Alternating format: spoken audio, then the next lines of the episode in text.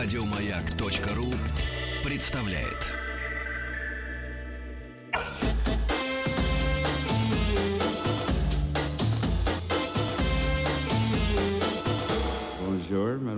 Вечер с Игорем Ружейниковым.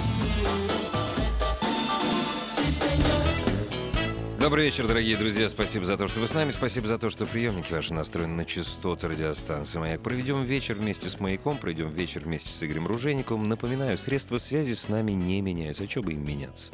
Это у Твиттера проблема, а у нас все нормально. Телефон 728-7171, код Москвы 495. Напоминаю, у нас есть смс-портал для, вас, для ваших сообщений 5533. Наш короткий номер сообщений должно начинаться со слова «Маяк». Наш номер в сервисе WhatsApp 8967 103 5533. 8967 103 5533. Разумеется, заходите на наш официальный сайт www.radiomayak.ru и на, наш, на нашу официальную страницу ВКонтакте. Неофициальное средство связи со мной — это страница ВКонтакте под названием «Бугимен», самое кривое зеркало Лимба. Бугимен — это не я, это слово такое, страшилка такая страшненькая, но не наша, американская, бог с ней. Друзья, первый час, как обычно по вторникам, это Великий девятнадцатый. Второй час посвятим разбору серьезной нравственной проблемы, как вы это любите. Этической даже проблемы, которая касается каждого — ну, мы сохраним интригу. Не, мы уже знаем, что это за проблема. Ну, интригу сохраним. И, разумеется, главное автомобильное шоу страны, главная автомобиль, автомобильная радиопередача «Ассамблея автомобилистов» после 7 часов вечера. Изобретение велосипеда и наполеоновские войны. Рождение импрессионизма и появление фотографии – Восстание декабристов и манифест коммунистической партии. Все это Великий Девятнадцатый. Дорогие друзья, здравствуйте еще раз, Великий Девятнадцатый. Э, в этой программе мы, в общем-то, не сильно интересуемся историей страны, где был написан манифест коммунистической партии или придуман дагеротип. Хотя, разумеется, история нашей страны неразрывно связана с историей всего мира. Но это великий 19 России. Или, если вам будет угодно, Российской империи. У нас сегодня в гостях доктор филологических наук, профессор Московского городского педагогического университета Сергей Анатольевич Васильев. Здравствуйте, Сергей Анатольевич. Добрый вечер. И мы с вами здесь вот присели поговорить о Николае Васильевиче Гоголе и о мертвых душах. Но вы знаете, сначала у меня вопрос, он не каверзный абсолютно. Просто этот вопрос задается всем героям э, программы «Великий девятнадцатый». Если с началом XIX века все ясно, это утро после смерти Александра, вы извините, Павла, вот на ваш взгляд, с точки зрения как историка или историка литературы, неважно, вот с вашей точки, когда закончился XIX век, на ваш взгляд? Ну, как вы себе это представляете? По-разному на это смотрят. Если утилитарно подходить с точки зрения наших историко-литературных курсов, то, скажем, в следующий период, 20 э, век, рубеж веков, это уже 1890-е годы, появление символизма, годы. да, ага, и так ага, далее. Ага. Явно новые тенденции. Да, да. Хотя, с другой стороны, многое 19 века продолжается и в календарном 20-м, например, Чехов, творит и в начале 20 да. века, так что здесь по-разному можно смотреть. Ну вот вы назвали вот эти 90-е годы, кстати, с этим связано, с, э, к 90-м годам обращаются и многие не историки литературы, историки. Вот, конец или э, или 1905 1906 ну, год, да, или да. 94 95 тысяч, вот, наверное, так. Ну, давайте, Николай Васильевич, скажите, пожалуйста, вот ну, вопрос наверное, очень простой и вместе с этим очень сложный. Как вы думаете, а навсегда ли или сколь надолго э, поэма Николая Васильевича Гоголя останется актуальной? Читается, как вчера, ну, как вчера написано. Очень Сейчас. свежо, да, и всякий раз всякое прочтение дает нам нечто новое, несомненно. Кстати, э, не так давно э, начал выходить и выходит э, очередное научное полное собрание сочинений Гоголя. И «Мертвые души» в этом собрании сочинений, которые вышли э, в 2012 году, недавно, uh-huh. они э, могут удивить и читателя, и специалиста, кто еще не обращался к этому. Так что... Редакции удивить или чем? Удивить, ну, э, некоторыми словами, например, текстуальными какими-то особенностями, слогом, и так далее. Комментариями, например, черновиками и вариантами. Это, конечно, очень узко, специальное, что ли, занятие рассматривать и изучать черновики и комментарии. Но кто хочет погрузиться в это и открыть для себя, может быть, по-новому мертвые души, вот один из путей, который нам, э, современным читателям, доступен. Это академическое издание именно мертвых душ или это полное собрание сочинений Гоголя? По-моему, второе только, да? Второе, да, время, в советском, второе, да. советское да. время был совершенно верно, угу. в начале 50-х, и вот сейчас в наше время Наконец. Так что мы живем в уникальное да, время. А с другой стороны, ну, наверное, когда до тех пор, пока русский язык будет э, мировым, э, до тех пор, uh-huh. пока на нем будут говорить э, такой великий народ, как русский и многие другие, наверное, мертвые души останутся актуальными. Вы знаете, я не знал ничего о новом академическом издании Гоголя, а там вы не в курсе, там чем-то дополнит, э, то есть э, вторая восстановленная часть мертвых душ, которая есть в первом академическом издании, вот она в таком же виде будет, как есть, да? как была до этого, наверное, да, ничего нового не Второй нашли. вы имеете? Ну да, сожженный. Ну, это остались черновики, ну, да, да, остались черновики. Но вышло еще одно издание, а, подготовленное а, Владимиром Алексеевичем Воропаевым, ага, издательством ага. Московской Патриархии. Вот там есть, да, этот второй угу. том и так далее. Это Ждем с нетерпением. Ну, давайте к самим мертвым душам. Вы знаете, как, ну, для неспециалиста, если ну, просто любитель русской словесности, любитель русского языка, русской истории, вообще просто любитель читать, открывает для себя мертвые души, а в общем он до этого что, прочитал то, что было написано до этого. Вот в это же время. Появляется такое, знаете, сомнение, что мертвые души возникли из ничего. Не был, ну такого же да. не бывает, что у писателя нет предтеч, у произведения нет предтеч, нет источников, литературных источников вдохновения. Или бывает все, у гениев бывает. Вот Хороший очень вопрос вы задаете. Есть над чем поразмышлять. Действительно, он э, позволяет выстроить определенную линию Конечно, не бывает ничего ниоткуда, тем более такое выдающееся произведение, как «Мертвые души». А с другой стороны, оно новаторское и современникам воспринималось как нечто действительно небывалое и доселе невиданное. Это одно другому не противоречит, конечно. И все, вот какую бы вы линию, вот, вот от Радищева вести линию, потому что вот нас в школе, конечно, учат, что э, путешествие из Петербурга в Москву это такой серьезный такой, ну, действительно серьезный, конечно, труд, никто не спорит. Но это ну, фильетон. Да. Это фильетон. То есть и Радищев его писал как длинный-длинный фильетон. Собственно говоря, безумно популярный жанр в то время, особенно у людей, которые владели русским языком, но не были профессиональными литераторами. Вот можно провести какую-то линию от Радищева к Гоголю или нет все-таки? Путешествие из Петербурга в Москву ну, вряд ли однозначно как фильетон можно понять. Там значительно... Не, я не претендую. Да, да, да. Ну, э, несомненно, верно одно из таких определений, как рабочее, по крайней мере. Но там много есть от публицистического начала, Конечно. да, много от философского и так далее. Конечно, этот контекст необходим, путешествие из Петербурга в Москву. Но, с другой стороны, э, были гораздо более ранние явления, скажем, новая русская литература, как известно, появляется а, в начале XVIII века.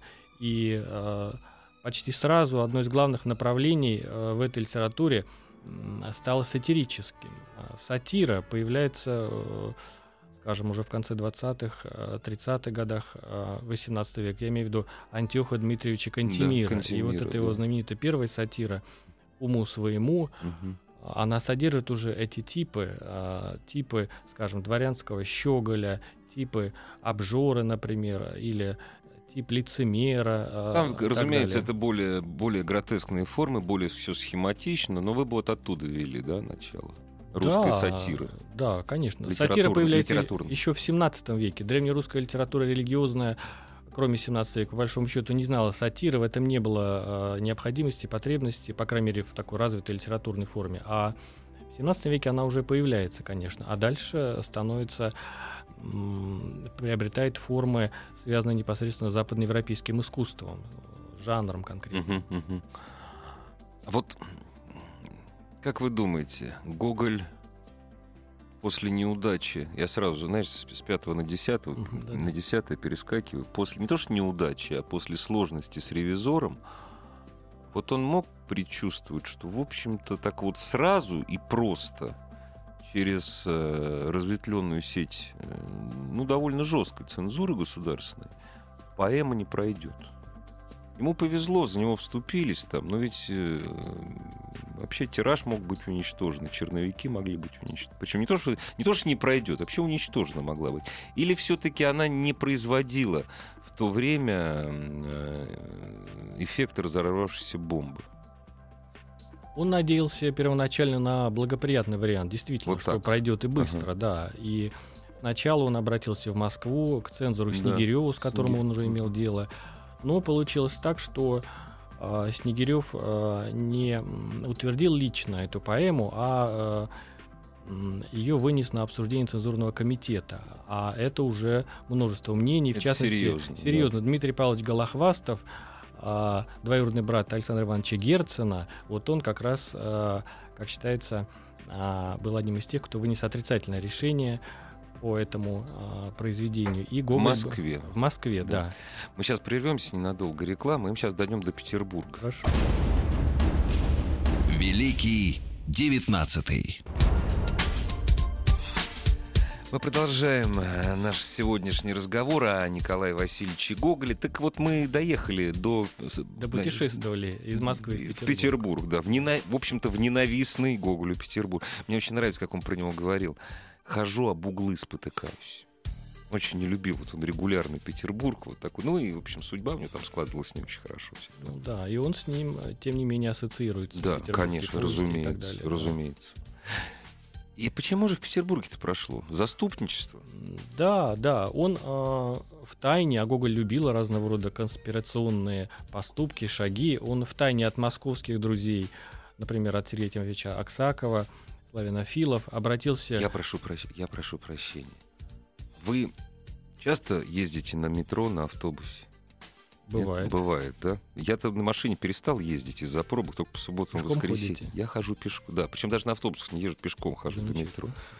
С каждой второй остановки, знаете, кто сейчас на нас смотрит? Аксаков. Ну так вот. То есть лицо нашего народничества 19 века. Я иду, смотрю, Акс... думаю, не может быть. Написано цитаты. Я даже не понял, по какой причине. Там просто цитата и Аксак. Ну, нет, с другой стороны, приятно, пусть люди слава узнают. Богу, слава Богу, да. да. Я прошу прощения. Я... Акс... Да, замечательно. Да. Об Аксакове стоит поговорить, конечно. конечно. Детские годы Багрова внука, семейная да, хроника да, да, и да. так далее. Выдающийся писатель. Да. О нем диссертации защищают не так давно в литературном институте, например, была защищена работа и так далее. Ну, да, вернемся Петербург. к Николаю. Да, Петербург, опять же Аксаков. Да, да. Так вот, в тайне от Аксакова Гоголь обратился к Виссариону Григорьевичу Белинскому и просил его, он был один из тех, кто хлопотал в цензурном комитете и так далее. И э, его э, поэма оказалась э, на столе цензора Никитенко. Э, тоже, казалось бы, э, могло бы быть, наверное, быстрее, да, но вместе с тем... Э, Э, самые большие проблемы были, как известно, с прохождением повести о капитане Копейкине. Да, да. Гоголь на отрез отказывался исключить эту повесть, а, говорил о том, что прореха без нее останется в поэме, ничем нельзя будет ее заполнить. Переписывал ее, смягчал, и э, тем не менее э, вот это, это случилось, издание случилось. Он тяжело болел, вот, примерно в это время, тяжело переживал это прохождение через цензуру поэмы. Но это случилось лирическое отступление, прошу прощения, из моей жизни. Разговариваем мы с другом, что-то такое грустный. А я как раз деньги пересчитывал, год три назад был. Да вот, говорю, несколько синюх осталось. Чего? Я говорю, да ничего, ничего, это из повести ага. копейки. Да, да, пять всего было. Да, всего пять синюх осталось. Э, ну и судьба дальнейшая судьба. Вот, нас, вот э, сейчас мы можем подумать, что вот когда эта повесть появилась, ее прочитали все. Понятное дело, что все это не весь народ России, а только люди образованные, люди, которые выписывали э, толстые литературные журналы. Ну, практически все цивилизуя, все образованное общество. Так произвело впечатление или нет? Произвело. Тираж был 2400 экземпляров. Серьезно? Вот это такой, по да. тем временам это да. много.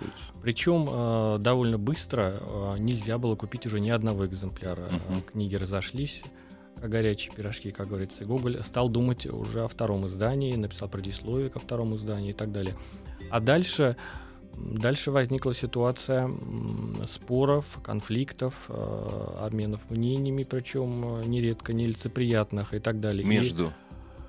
Между критиками, ага. читателями. Гоголь занял такую позицию, что просил сообщать ему не только мнение об этой поэме, он очень внимательно относился к отзывам, но и в особенности то, что а, может быть воспринято как неудачи, как, как слабые места, что можно исправить, над чем поразмышлять и так далее. И э, таких, такие замечания, а подчас очень зло, злые. Вот радио тогда получал. не было. Радио не тогда было. не было. Он просто не знал. Понимаете, стоит сказать, что, дорогие друзья, как вы думаете, что нам улучшить в нашей работе? Что... И все, после этого работать не хочется. Вот, наверное, это на него произвело серьезное впечатление. Он же, он же очень... Наверное, это самое а, ну, это произведение, над которым он работал дольше всего. Он же несколько лет писал, по сути дела. Он работал над ним очень долго, да. да. И замысел, по сути дела, появляется у него одновременно с ревизором с рев... да. в 1835 да. году. В 1936 уже появляется жанровое именование поэма. Дальше он уезжает за границу, работает в Швейцарии, во Франции, в Париже, в Италии, в Риме, приезжает в Россию, читает, всюду читает мертвые души. Это очень важно было для него такого рода апробации. Гоголь uh-huh, был, как uh-huh. мы знаем, прекрасным актером, и лучшие актеры того времени а, ну, не дотягивали, по крайней мере, по чтению его произведений до его уровня. Есть такие отзывы современников. Он в свое время собирал актеров малого театра и знаменитого Щепкина, показывал, как нужно играть ревизора, читал им. А, вот об этом есть а, целая экспозиция в доме Гоголя, замечательном музее на Никитском бульваре, дом Талызиных. Ну и вот когда он получил, эм, я так понимаю, очень много негативных отзывов от простых читателей, что улучшить, это его, что у, у, улучшить, э, как вообще как надо писать, то есть по сути дела, когда читатель пишет писателю, что знаешь, вот это вот не то, вот давай вот мы лучше вот это он учит писателя писать. Как он это воспринимал, интересно? Здесь, а, с одной стороны, мы можем говорить о вопросах творческих, вопросах стиля, слога и так далее, а с другой стороны, о вопросах задачи, собственно, творчества и каких-то сверхзадач. Гоголь а, писал о том, что главный предмет его душа и дело, настоящее реальное дело, ну, можно сказать, жизни творчества, жизни строительства, то есть то, что а, для творчества и стиля является чем-то сверхзначимым. И в этом смысле он готов был признать э, Чем слабые места. Да, да, да угу. совершенно верно. Такая его позиция. Мы считаем, что мертвые души классика, выдающийся президент, справедливо совершенно, но он а, писал э, в предисловии, опять же, о том, что это сырое, незрелое творение и в выбранных местах из переписки с что он, может быть, поторопился его публиковать, что если бы год полежала эта книга у него а, в письменном столе, то она вышла бы другой. Вот такого рода позицию он занимал, и это для него было принципиально значимо. Хотя параллельно он работал, как мы знаем, над вторым томом, и в 1945 году э, сжег э, первый вариант второго тома, есть об этом сведения. Вот, поэтому он очень болезненно, с одной стороны, воспринимал эти замечания, а с другой стороны, пытался видеть а, ту пользу, которая при, принесет его книга. Вот для этого он и писал в конечном счете для России, для людей, вот вы знаете, о миссионерстве Гоголя, вот именно о миссии, нес он ее как писатель, как мыслитель, как философ, как гражданин, в конце концов. Или, может быть, с гражданин как раз и надо начать. Это очень такой большой вопрос, с вашего позволения, сразу после новостей спорта. Очень маленький вопрос, требующий блиц-ответа. А вам не кажется, что когда вы читаете «Мертвые души», перечитываете там в сотый раз, они очень, э, поэма очень не, не равна? Ну, не равна. Конечно, но в этом ее и плюс. Она цепляет и позволяет по-новому ассоциировать. Да, точно. Позволяет по-новому ассоциировать. Дорогие друзья, сегодня у нас в гостях доктор филологических наук, профессор Московского городского педагогического университета Сергей Анатольевич Васильев. В программе «Великий девятнадцатый» мы говорим, может быть, может быть, о величайшем писателе и уж точно совершенно величайшем сатирике русской литературы Николае Васильевиче Гоголе.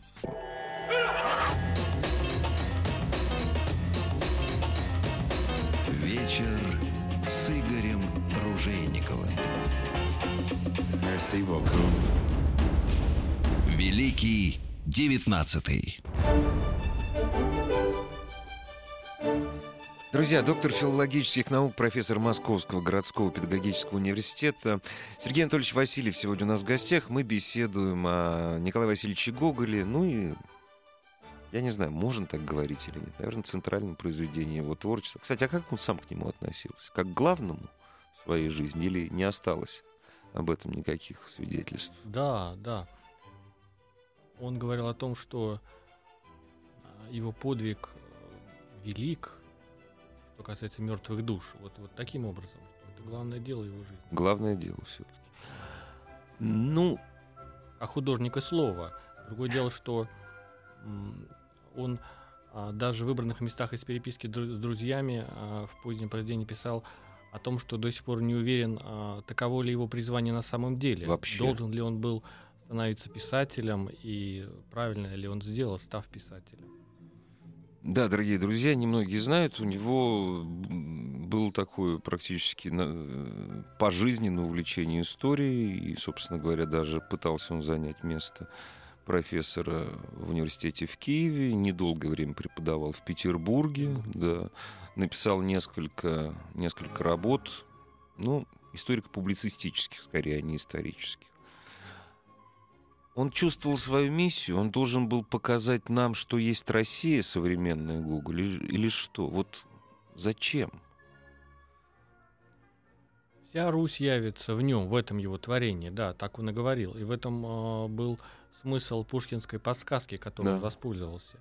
Но, конечно, это было не изображение ради изображения, и не изображение ради смеха, а смеха было много, конечно. По отзывам мемуаристов, например, один из его читателей послушал а, чтение авторское а, при выезде ага. из Рима ага. и смеялся до Парижа.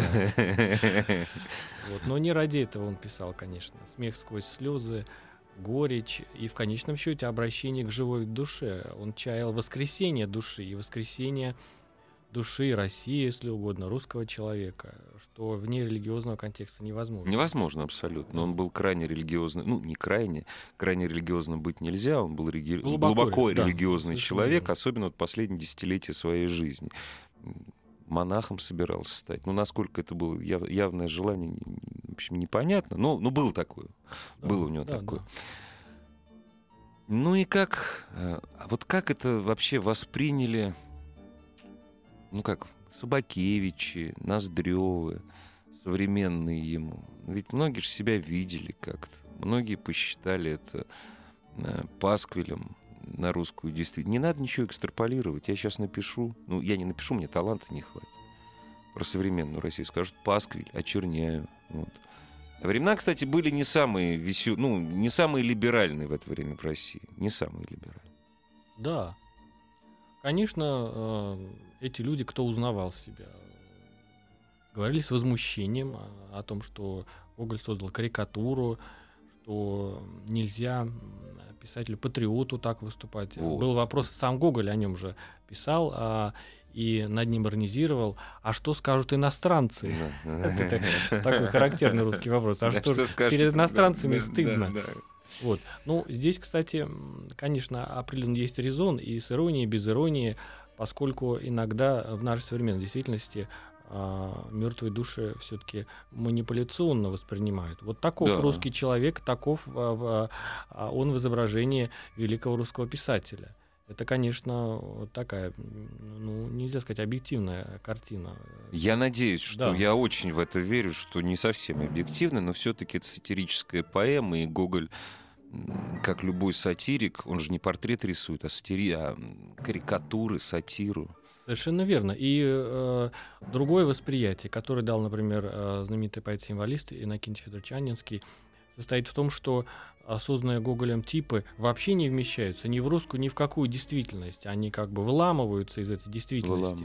С одной да. стороны, узнаваемо, одним штрихом, как Пушкин говорил, схватить человек характер, а с другой стороны, то, чего Таких нет людей нигде. Нет, да. нигде, да, ни в одной да, стране. Да. Это тоже гоголевский стиль. Вот в этом и почерк крупного писателя, что он создает уникальные типы, э, которые имеют характер национальных, конечно, но вместе с тем при этом они универсальные. А как вы думаете, вот скажите, Сергей Анатольевич, он пытался бороться с крепостным правом этим или нет? То есть, понятное дело, что не было крепостного права, сюжета бы не было, все. вот, не было бы ревизских сказок за души и так далее, и так далее.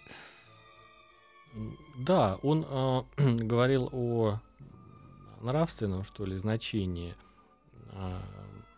крепостного права, отрицательном. Дело в том, что это еще и писатели XVIII века отчасти формулировали, что э, господин и крепостной — это ведь люди одной веры, это братья во Христе.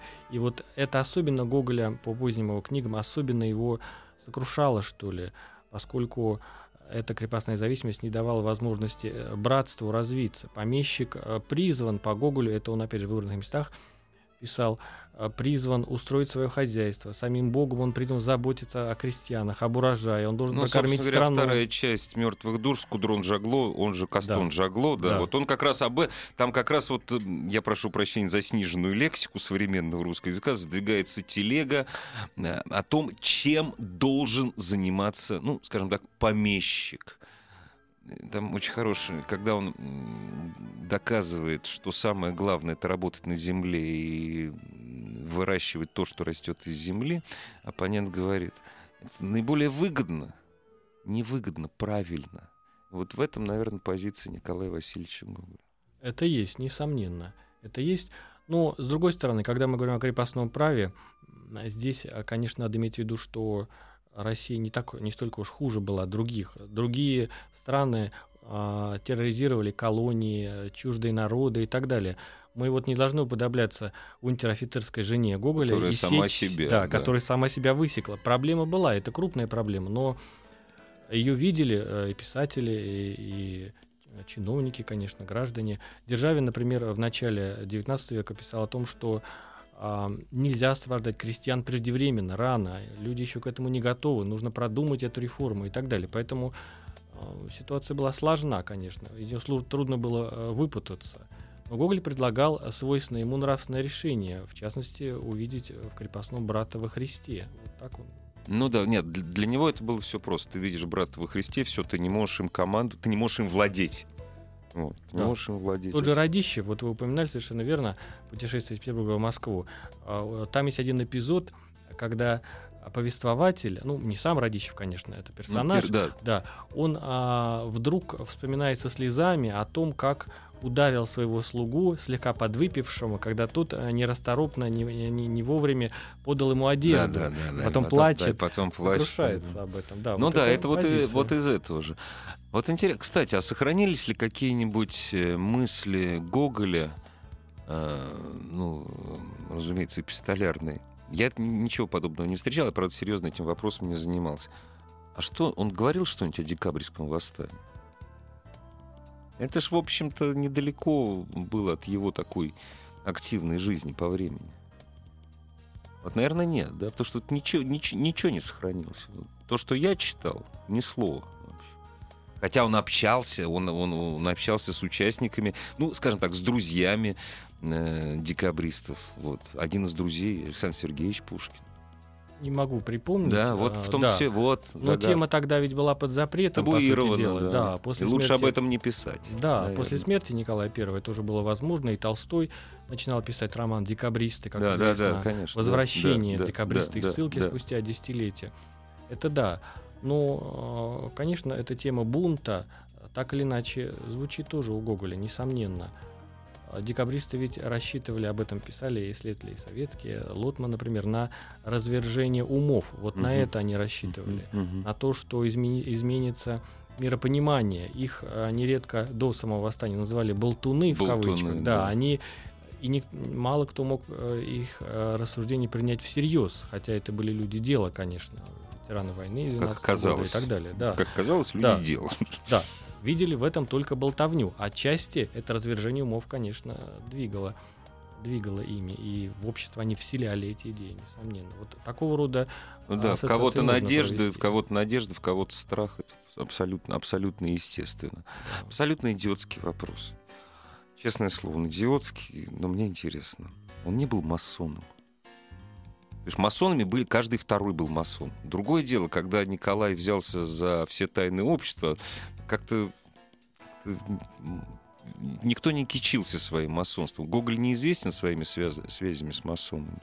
Нет, и его уберегала от масонства именно вера. глубокая истинная вера. Правос... Да, православие. Православная, да, церковная. Да, да. Да. Гоголь ведь э, не просто верил, вот где-то сидел у себя в кабинете и говорил, я верю, себя убеждал, да? Нет, он да был нет, в храме, он да. стоял в службе, да, причащал да, святых да. тайн и так далее.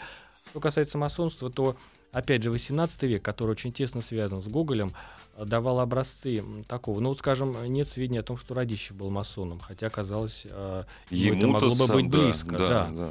Или, например, сознательно отвергал масонство Андрей Тимофеевич Болотов, э, известный писатель и первый ученый в области сельского хозяйства, наш агроном mm-hmm. и так далее. И он видел а, в том, что писатель Николай Иванович Новиков предлагал ему стать масоном, просто попытку манипуляции. Он говорил о том, что Новиков, если э, Болотов станет масоном, будет диктовать ему, что писать и о чем писать, и да еще и не будет платить гонораров. Да, еще не будет платить гонораров. Да. Дорогие друзья, Новиков это, в общем, один из отцов русского масонства. Вот. Но один, только один. Значит, нет. Ну да, вы знаете, гл- на- наверное, глубоко верующий человек, э, мало того верующий, так еще и участвующий в жизни общины церковной, исполняющий все обряды, он про- масоном быть просто не может. Совершенно. Вот. Это просто излишне было. Излиш... как минимум, излишне, да, как, как минимум, минимум излишне. А на самом деле и небезопасно, конечно. Ну да. При Николае небезопасно. Для души, для души в первую очередь. Ну и дальше тоже. И, ну, нет, для, для Гогля, наверное, сначала для души, да. а потом все остальное. Потому что, в общем, это был действительно, это был абсолютно бессеребренник.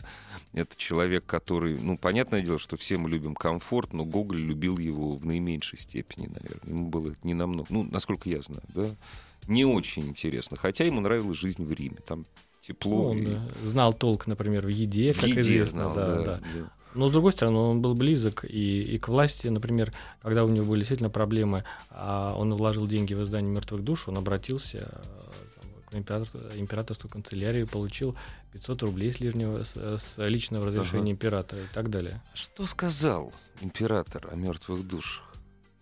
Как он отнесся к этому? Известен отзыв о ревизоре, о том, что да, больше да, всего да, он да, сам да, да, пострадал. Да. Это да. Вот. А что касается мертвых душ, то есть, наверное, навер... да, вот так... не, я не, я не пытаюсь да, вас да, поставить да, да. в тупик, но ну, я, мне самому интересно. То есть, это, по-моему, это всем интересно. У нас же как, если император, он знает все, он сам лично все цензурирует, вот, он сам лично наказывает, наказывает Эмилу. Там система государственной власти была немножко все-таки по-другому построена. У него была э, своя точка зрения, несомненно. Вот мы говорили о ревизоре или, например, на герою нашего времени Лермонтова. Вот эта тема Лермонтов и Гоголя, она очень важна. И надо сказать, что мертвые души э, подчас уже в лермонтовских э, координатах воспринимались. Например, история души, да, по Лермонтову гораздо поучительнее истории целых народов. И Гоголь говорил о том, что мертвые души — это моя душа, это исповедь его, если угодно. Вот. А император говорил о а герой нашего времени, что настоящий герой там, конечно, Максим Максимыч, а не Печорин. Например, в этом моего точка зрения была по-своему любопытная позиция. Ну, знаете, ну, кстати, я вот с ней сталкивался, когда в школе учился. Вот был такой. Другое дело, я еще сталкивался с точки зрения в преподавании литературы в советской школе, что один из главных героев э, Льва Николаевича Толстого «Войны и мира» — это Платон Каратаев, понимаете? Ну да. Вот. Ну, слава богу. Эта точка зрения больше не встречается. Самое время подойти к влиянию э, мертвых душ на русскую литературу. Ну, причем, не, понятное дело, что мы скажем, влияние было громадным, влияние было там и так далее. Но хотелось бы поподробнее, если можно. Да. Э, начать мне хотелось бы с Александра Ивановича Герцена, о ком мы уже говорили. Он очень интересовался тоже мертвыми душами, конечно, как и многие. О нем мало говорят сейчас, но это действительно один из крупнейших писателей – прошел юбилей не так давно, а, в 2012 году, 200-летний, да, но там был юбилей Отечественной войны, да. то есть где-то, может быть, Смешалось в тени, да, да, он оказался, хотя он сам а, как говорится, принял участие в войне с Наполеоном, будучи полугодовалым ребенком. Да, да, да, да. Я вас прошу, да. Э, я прошу прощения, нам сейчас надо прерваться буквально на 15-20 секунд. У нас есть время поговорить о влиянии э, поэмы Николая Гоголя на русскую литературу. Великий девятнадцатый. Итак, продолжаем, Сергей Анатольевич. Вот Герцен. Да, спасибо. Владимирович. А, главное произведение Герцена «Было и думы». Это масштабный труд э, по объему, превосходящий «Войну и мир», и художественно да. совершенный, конечно, э, тоже э, имеющий на себе печать синтеза, как и «Мертвые души». Герцен выступает там как сатирик. У галереи образов чиновников есть потрясающий. Да, Он же был в ссылке в Вятке, в Новгороде, и некоторые чиновники там... Мог таком... наблюдать, что называется. Совершенно да. верно, да. Там есть одна сцена чиновником по фамилии Небаба, украинской фамилии. Вот губернатор добивался от него, какая же вы фамилия? Небаба. Он говорит, ну я вижу, что ты не баба. Какая твоя фамилия? И, в общем, сцена была очень тяжелая для этого чиновника. Другой чиновник... Я, я, вас, я прошу да. прощения, что для меня, понимаете, я вот реперных точек не вижу э, между э, Ильфом и Петровым и Гоголем. Но связь, ну, с, очевидна. Вот репер, вот как это шло, я не знаю когда э, Паниковский рассказывает о своей киевской судьбе Шуре Балаганову, когда предлагает украсть гири, вот до этого он рассказывает о своей дореволюционной киевской судьбе и говорит о полицмейстере, который его охранял, он ему давал 5 рублей в месяц. Да? Вот сейчас он служит, сейчас он служит музыкальным критиком. Фамилия ему была не Баба. Вот, вот так вот. Замечательно. Да. Я вас прервал, прошу прощения. Я не мог этого не сказать. Очень интересные такие, да, подходы, параллели. Да. А с другой стороны, Герцен создает очень крупные произведения, где есть что-то и романа, и публицистики, и мемуаров, которые далеко за рамки выходят обычной традиции. И он пишет произведения о России и обо всем мире. Гоголь о Европе, по крайней мере. Гоголь предлагает и говорит, что необходимо проехаться по России. Герцен это тоже делает и добавляет Западную Европу. И мы видим в образе Герцена, что западные чиновники, английские, французские, швейцарские, иные, вовсе не лучше э, русских. И порядки бы? там, да, далеко не идеальные. Конечно. И Герцен был в конфронтации, в общем-то, с властями ряда стран и так далее. Поэтому, опять же, не будем уподобляться а унтер-офицерской жене. Нет, считать, чиновник, что... да. чиновник, понимаете, особенно, особенно в XIX веке. Это такой специальный народ. И неважно, на каком языке этот народ говорил, там, на французском, немецком или русском. Совершенно справедливо говорить, что вот наши чиновники были плохие, а вот швейцарские, чиновники швейцарских кантонов были хорошие. Но это, знаете, как минимум, это непродуктивно. Вот, я бы так сказал. Да, совершенно верно. Или Достоевский. О. А, вот это, конечно, э, тоже крупнейшая фигура.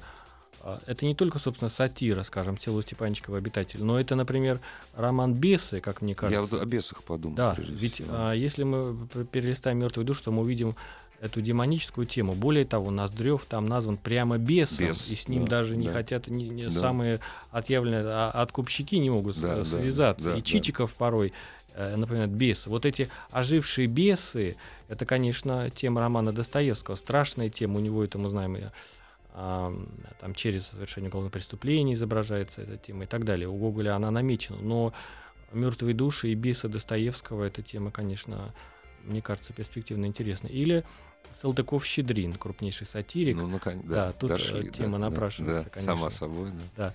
Но э, и здесь, а, здесь Гоголь, мне кажется, крупнее даже при всем уважении, любви э, к Михаилу Евграфовичу. Он остается сатириком, блестящим, гениальным. Даже в последнем своем произведении «Пашихонская старина» он вспоминает свое детство, а, север Подмосковья нынешний, а, или там Тверская губерния а, 19 века. А, но это уничтожающая сатира, касающаяся даже семьи, порядков дома, родителей и так далее. Это сатира, она, да. Да, она остается. А Гоголь пытался через это перешагнуть и создать нечто, нечто большее, чем сатира.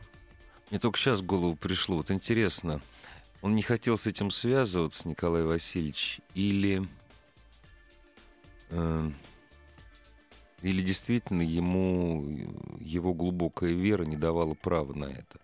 Сатиры на Ну, не на православие, разумеется. Сатир на православие не могло быть у Николая, у Николая Васильевича.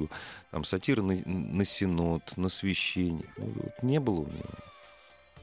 А, там не то чтобы сатира, но цензура вот э, к этому тоже привязалась, При... конечно, прицеплялась. Прицеплялась, да. да. Дело в том, что а, скажем, полицмейстер, там у него неоднократно именуется чудотворец. Это был просто точно. чудотворец. Да, да, да, да, уже нехорошо. Да, Он да, мог да, да, да. только взглянуть или отправить своего подчиненного. Шип, шепнуть квартальному и сказать только «понимаешь?». Да, даже И даже тут же момент, пока резались виз на столе Рыбные ряды тут же были полными Понимаешь? Вот, э, ну да, чудотворец. Да, это, конечно, есть. Это не безобидное слово. Да, да, это есть. А, может быть, и в этом Гоголь, в частности, видел, что ли, некоторые слабые места. Или, например, а, есть отзыв а, священника отца Матвея, с которым Гоголь общался в последние дни уже своей жизни, и которому читал некто, или э, тот читал, да, второй том «Черновики», вот он ему советовал переделать или не печатать некоторые образы, э, связанные с изображением священнослужителей. Ага, ага, Это возможно. И здесь линия идет, скажем, э, Гоголь Лесков, крупнейший русский классик. С одной, э, да, и Лесков э, создал такие удивительные образы русского священства. Ну, есть там и какие-то другие повороты. Так что тема, тема актуальна, но это не, ни в коем случае не уничтожающая сатира. Это может быть отчасти игра с языком, игра, что для Гоголя очень игра важно. с языком. Да. Очень короткий вопрос. Можно начинать знакомство с Гоголем с мертвых душ? на ваш взгляд? Для школы у нас уже отработана система, все-таки. У нас даже в школе, даже в школе многие не знакомятся, знаете, вот именно. Ну, к сожалению. Нет, для меня да. это загадка, с чего начинать читать Гоголь, я, я до сих пор не знаю. Вообще читать его надо всего. Спасибо вам большое. У нас сегодня в гостях был доктор филологических наук, профессор Московского городского педагогического университета Василий Васильев Сергей Анатольевич. Сергей Спасибо Анатольевич, большое, приходите Владимир. к нам еще, пожалуйста, Спасибо поговорим. Огромное. С вами очень приятно беседовать. Спасибо. Еще больше подкастов на радиомаяк.ру